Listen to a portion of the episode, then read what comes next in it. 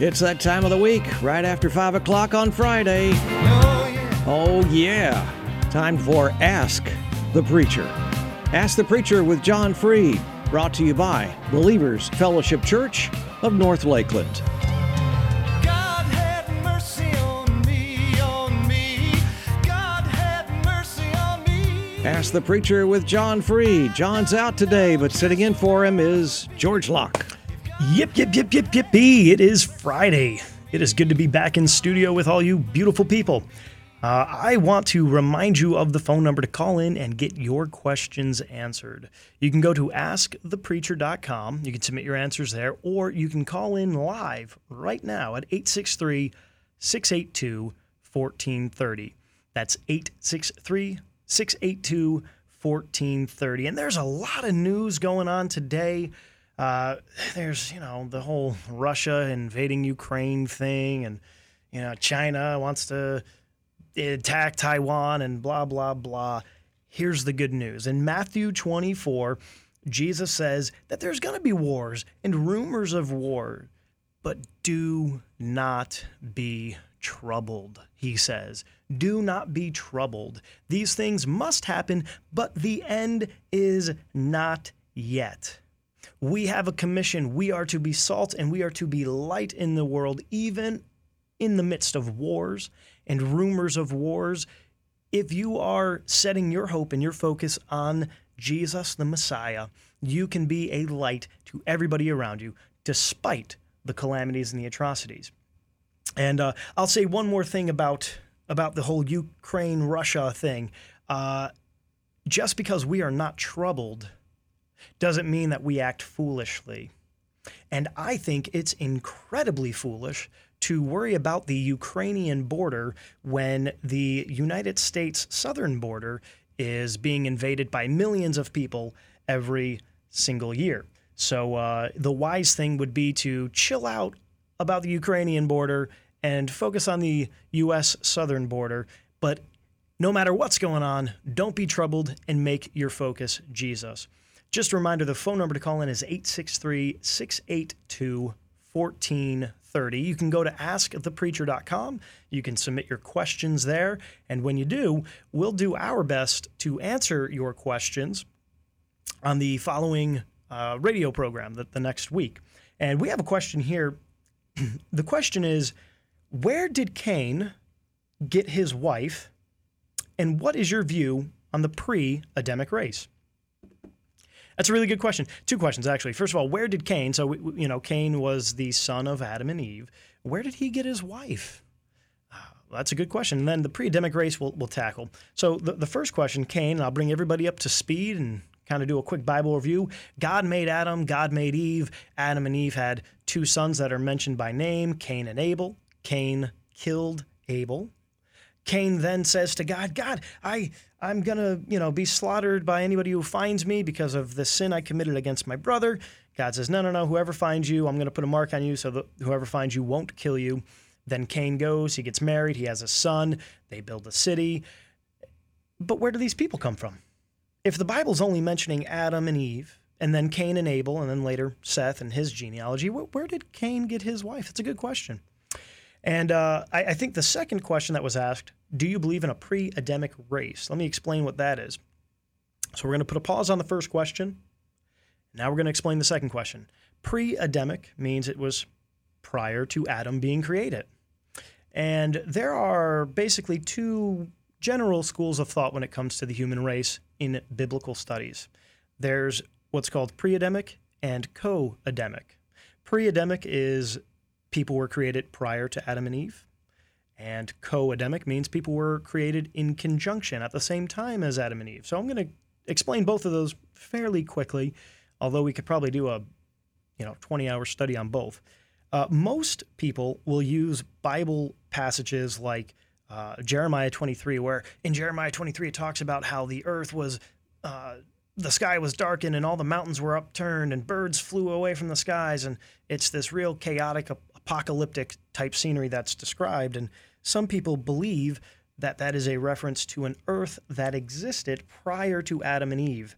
Um, they'll couple that with passages in First Peter, where he talks about the world that was and then was destroyed. And and it's an interesting theory. I don't think it holds much weight scholarly, but it's an interesting theory. So when it comes to a pre-Adamic race where people created prior to Adam, I, I think the best thing to do is to look at the creation account itself.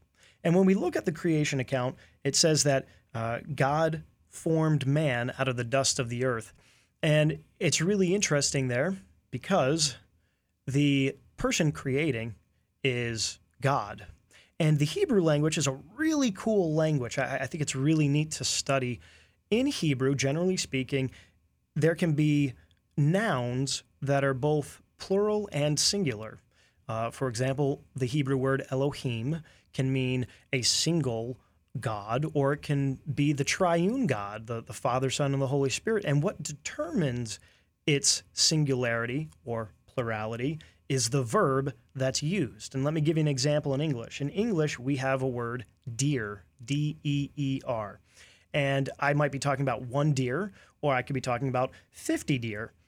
Uh, same thing with fish, one fish or 50 fish. And what determines if I'm talking about one or multiple is the verb. The fish is swimming up the stream, or the fish are swimming up the stream. The verb determines its tense, whether it's singular or plural. And so in the beginning, God is creating Adam, He's creating man. That term man could be singular or it could be plural. We don't really know based on the verb tense because the verb is God who's creating. So we don't know if he's creating one man or multiple man, just like we could substitute the word fish. Is it one fish that he's creating or multiple fish? So we got to look a little further into the story. Next, we see that, okay, male and female, he created them. Well, that's not really helping us much because, again, it, it could be multiples.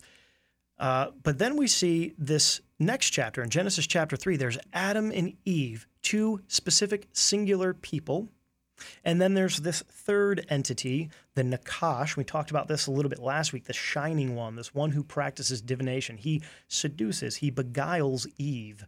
And Eve, the singular female entity, she is presented with a judgment. And she has three judgments, but one of them, uh, her three judgments are that she would desire after her husband, she would want to be uh, basically the head of house. Uh, most people believe that judgment is describing. She would um, have pain in childbirth, and her seed would be at war with the serpent's seed. And it's that second judgment that she would have pain in childbirth that's kind of interesting because it's not exegesic. Exegesic means it's directly described in Scripture, it's pulled directly out of the words, but it's suggestive.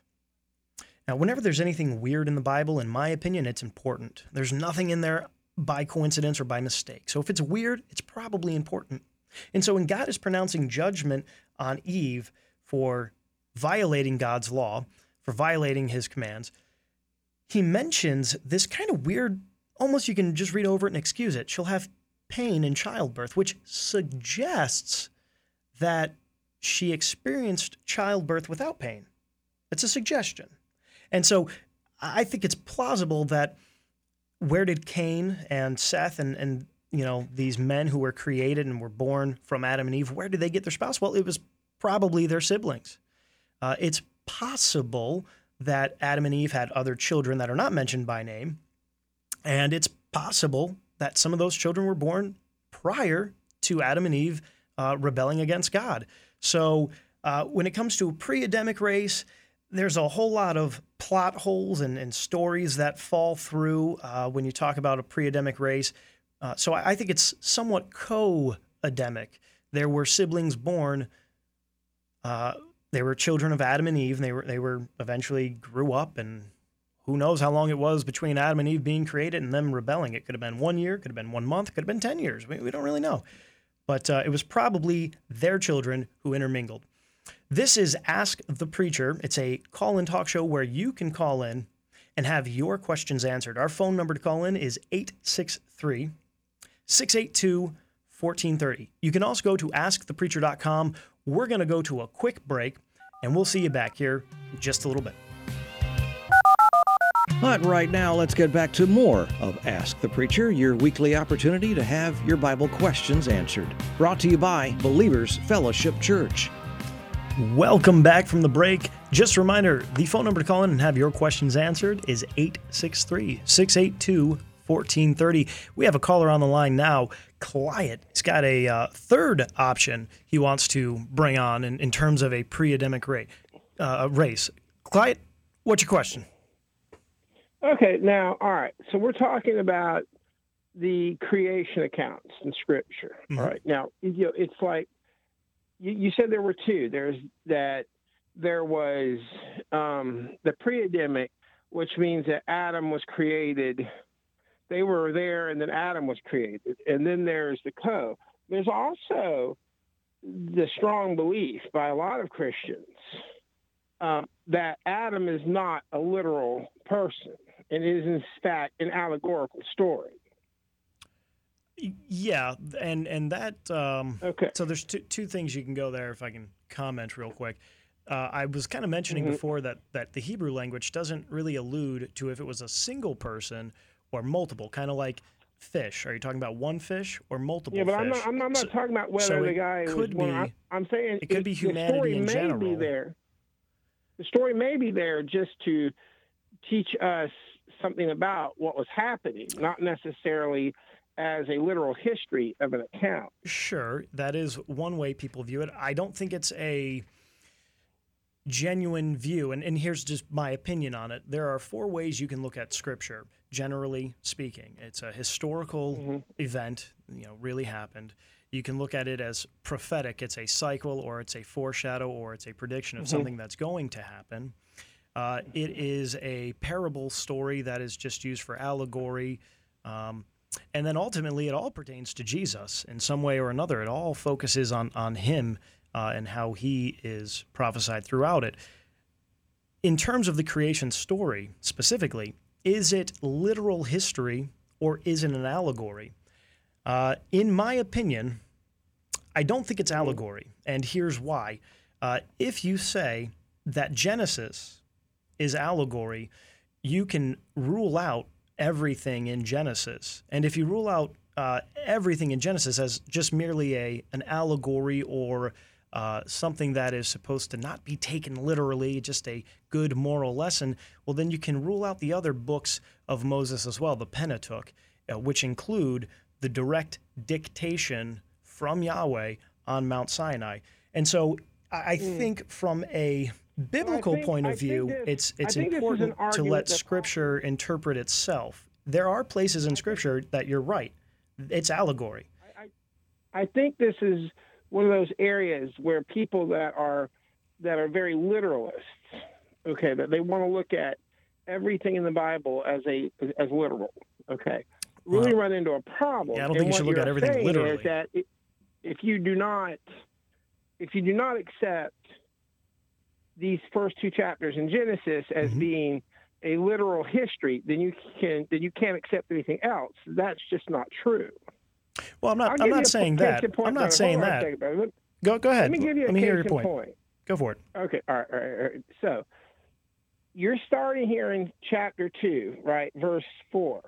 All right, no, yeah, verse four. In the day that God the Lord made the earth and the heaven, hmm when no plant and field was yet in the earth, and no herb of the field had yet sprung up, for the Lord God had not caused it to rain, hmm okay, upon the earth. But a stream would run out, and then the Lord God formed man from the dust. So the first thing is made is man, right? But if you go back over here to Genesis, the first chapter, man's made on the sixth day.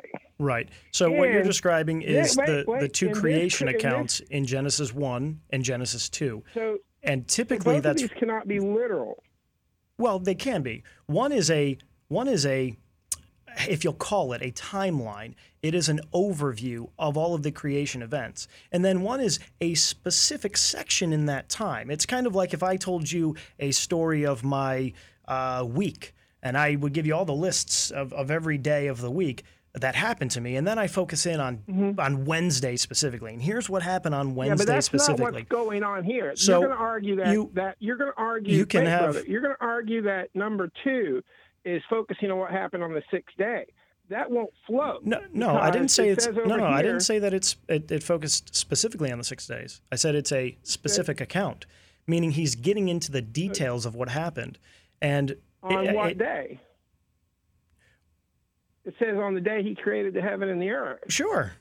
But over here it says in six days God created the heavens and the earth. Okay, so now you're Now, pointing out what okay. would be considered a what what many people would say. Well, that's a contradiction in the Bible, and I don't think it is. I, I think it's perp- it's perfectly permissible without it being a contradiction or a fallacy. It's perfectly permissible in literature, including the literature of the Bible, for authors to point out specifics and even embellish points that are not uh, causing a contradiction or not being something that's fallible.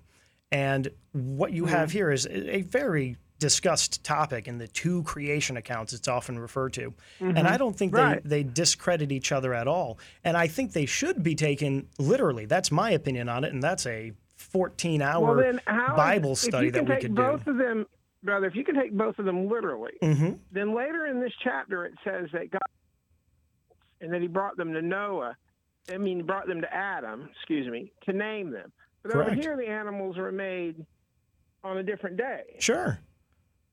Okay, so how can God?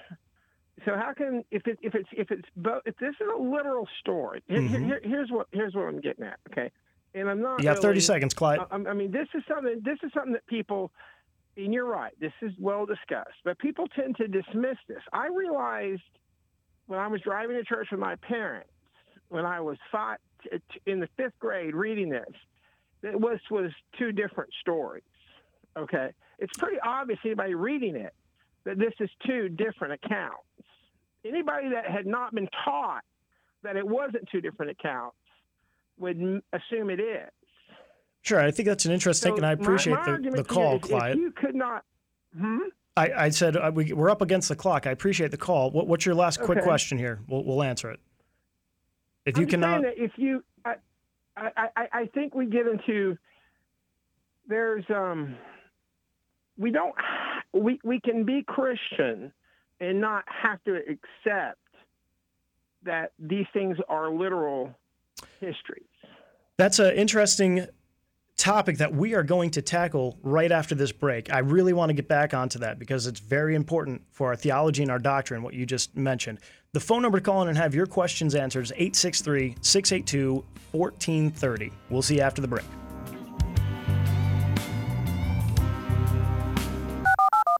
Let's get back to more of Ask the Preacher, your weekly call in show where you can have your Bible questions answered. It's brought to you by Believers Fellowship Church.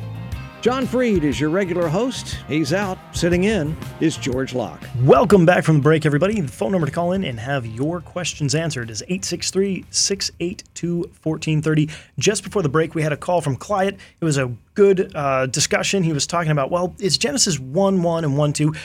They appear to be two different creation accounts. And so maybe this is allegorical and not supposed to be taken literally. And my contention to that, my explanation of that is it's not two different creation accounts. One, Genesis chapter 1, is an overview. Here's what happened on each day.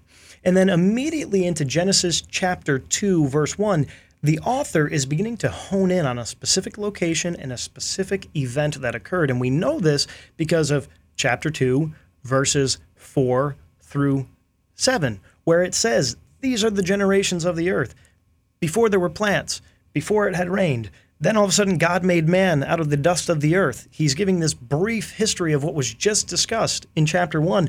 And then he hones in on the garden and how God made man and the task that was given to man. And it leads to the account of the fall of man. But the bigger question is so when do we know in the Bible what to take literally, what to take as allegory, what is just there for embellishment and flavor, and, and what is supposed to be a core fact? And it's a really important thing to understand because if things that are supposed to be taken literally are just excused away as allegory, well, then you don't need a literal savior for your literal violation of God's law, which will literally give you your just rewards of eternal separation from God. If it's just allegorical, and I'm not saying this is what Clyde was saying, don't mistake me. I'm, I'm saying generally speaking, uh, we have to know what's allegorical and what's not. And the Bible makes it pretty clear. Whenever there's supposed to be allegory, the Bible will say, you know, here's the example, this is what this symbol is, and here's the interpretation of that symbol. Or it's metaphoric language in the Psalms and the poetry where, you know, my lover's kiss is like honey. Okay, well, obviously we all recognize that as poetic language. But when you have other events, like in Genesis chapter 1, in chapter 2, there is no exegesic. Uh, we talked about this a little bit earlier. What is exegesic versus suggestive? Exegesic means it's plainly written there in the scripture. Suggestive is, well, this could be its interpretation. And in Genesis 1 and 2, there is no exegesic that this is allegorical. In fact, most scholars, you have brilliant scholars like Michael Heiser, who uh, he's probably the foremost scholar on Semitic languages. He says quite literally Genesis was written to be literal. Now, Michael Heiser doesn't necessarily agree with that view, but he agrees that in its language it's supposed to be literal. Um, and that brings us to kind of the next question that we have. The next question is with all of the world's events going on today, how does it pertain to the book of Revelation? And you'll notice that I said the book of Revelation because it is not Revelations with an S. It is Revelation singular. That's a little pet peeve of mine whenever you hear on TV or preachers say Revelations. It's not. It's one revelation. And a lot of people I've heard when, you know, doing Bible studies or talking about this, they get scared. Revelation is the scary book. It's all the bad apocalyptic things. Oh, it's terrible. And unfortunately, people view Revelation that way because they miss the point. We mentioned in the previous segment that there are different ways you can look at the Bible. And one of the ways that you could and should look at the Bible when you're reading it, and when you're studying it, is how does Jesus fit into all of this? Because Jesus himself said, all of the book is written about me. Uh, John tells us that in the beginning was the Word, and the Word was with God, and the Word was God. It, Jesus literally is the Word. Um, and so when we look at Revelation, it's not just this unveiling of all of these, as some people would describe, future events. And, and the book of Revelation, some people think are previous events that happened in 70 AD. But either way, whether you think it's past or present, the focus of the book is not all of the events. The focus of the book of Revelation is Jesus Christ. It is the Messiah, Yeshua HaMashiach. And we know this because of the very first chapter. In fact, the very first couple of verses plainly say this is the revelation of Jesus Christ, which God gave unto him to show to his servants things which must shortly come to pass. And he sent it and signified it by his angel unto the servant John. It is a revelation of who Jesus really is. Let me give you some context for that. There are two prophets that were given prophetic end time messages that most people agree upon. You had Daniel, who was often referred to as the beloved prophet of the Old Testament, and you had John, who I would argue was Jesus' best friend when Jesus walked the earth. And I, I make that argument because out of all of the disciples, it was John who was there at the crucifixion, and it's John who Jesus said, Hey, John, take care of my mother, mom. John is now your, your son. And John is referred to as the beloved disciple. And so it's interesting that these two very loved prophets were given insider information, if you will, the, the end of, of things. And John specifically, he knew Jesus as this carpenter from Nazareth who performed miracles, who proclaimed to be not only God in the flesh, but a king of a kingdom that is not of this world. and John knew Jesus in what I'll call his his earthly form. And again, we can, you know, debate on on the specifics of that. But John knew Jesus in the flesh. And now John is seeing his best friend, not as the lamb who was slain on the cross alone. No, no, the whole book of Revelation is about the unveiling of Jesus as the King of Kings and the Lord of Lords. the God who descends to set up his kingdom on the earth forever and ever with eyes like fire. That's one of those analogies, one of those those symbols given to us. Uh, and so John is seeing this unveiling that Jesus isn't just the meek servant, as mentioned in in Hebrew. Uh, the, the, the, Jews in the first century had two beliefs of two messiahs that there would be a Mashiach ben uh, Joseph, the suffering servant, and then the Mashiach ben David, the Messiah who's the king. And, and in the first century, they thought these were two different messiahs. And now John is seeing that no, no, it's it's one Messiah who's serving two roles. He was the suffering servant. That's how John knew him while he was on the earth. He died, and when he resurrected, now John is seeing him returning as the king who rules with an iron scepter, as as we're told in Scripture. And so, my encouragement is that when we look at the events of Revelation, some people think that they happened in 70 AD. Some people think they're happening now. Some people think they're going to happen in 100 years from now. Maybe we can talk about it. We can bring up different reasons why all of them are possible uh, reasons. But the main focus is Jesus and who he is. The revelation of Jesus Christ is the focus on Revelation. And you know, one more thing about Revelation that's pretty interesting is it's the only book in the Bible, the only book in the Bible that does two things.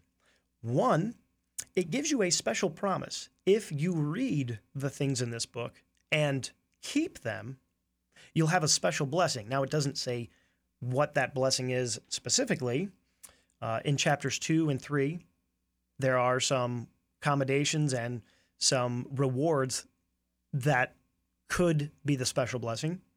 But the, the second thing that's unique about the book of Revelation is that it is the only book where Jesus himself dictates the scriptures. Now, let me preface it with this all of scripture is inspired, and the Holy Spirit impressed upon men to write what they wrote and to use the phrases and the words that they wrote. And all scripture is good for reproof and doctrine and correction. And there are certain parts of the Torah, the law, that was dictated by, I would argue, Jesus, Yahweh, uh, to Moses. And so, excluding the Torah directly, which is the constitution of his kingdom, Revelation is is the only spot where Jesus isn't just quoted like in the Gospels. It's where he, Jesus, is dictating to these churches. Here's what's good. Here's what's bad. Watch out for this. Follow through on that, and you'll get a special word. And we kind of touched base a little bit uh, last week about this and how uh, in these last days we're going to be presented with two gods who can heal us. We could follow Asclepius, who is a false deity, uh, and he is modern medicine and he could be our healer, or we can trust in Yeshua, in Jesus, and his finished work on the cross to heal us. And that's mentioned in, in Revelation chapter 2 when Jesus is uh, referring to the white stone when he's writing his letter to the church of Pergamum. So the phone number to call in is 863 682 1430. You can go to askthepreacher.com, ask your questions there. We will see you right after this break. Talk Radio 96.7 presents Ask the Preacher every Friday from 5 until 6, brought to you by Believers Fellowship Church. Sitting in for John Freed today is George Locke. Welcome back from the break, all you beautiful people. Just a reminder to call in and have your questions answered. It's 863 682 1430. You can also go to askthepreacher.com.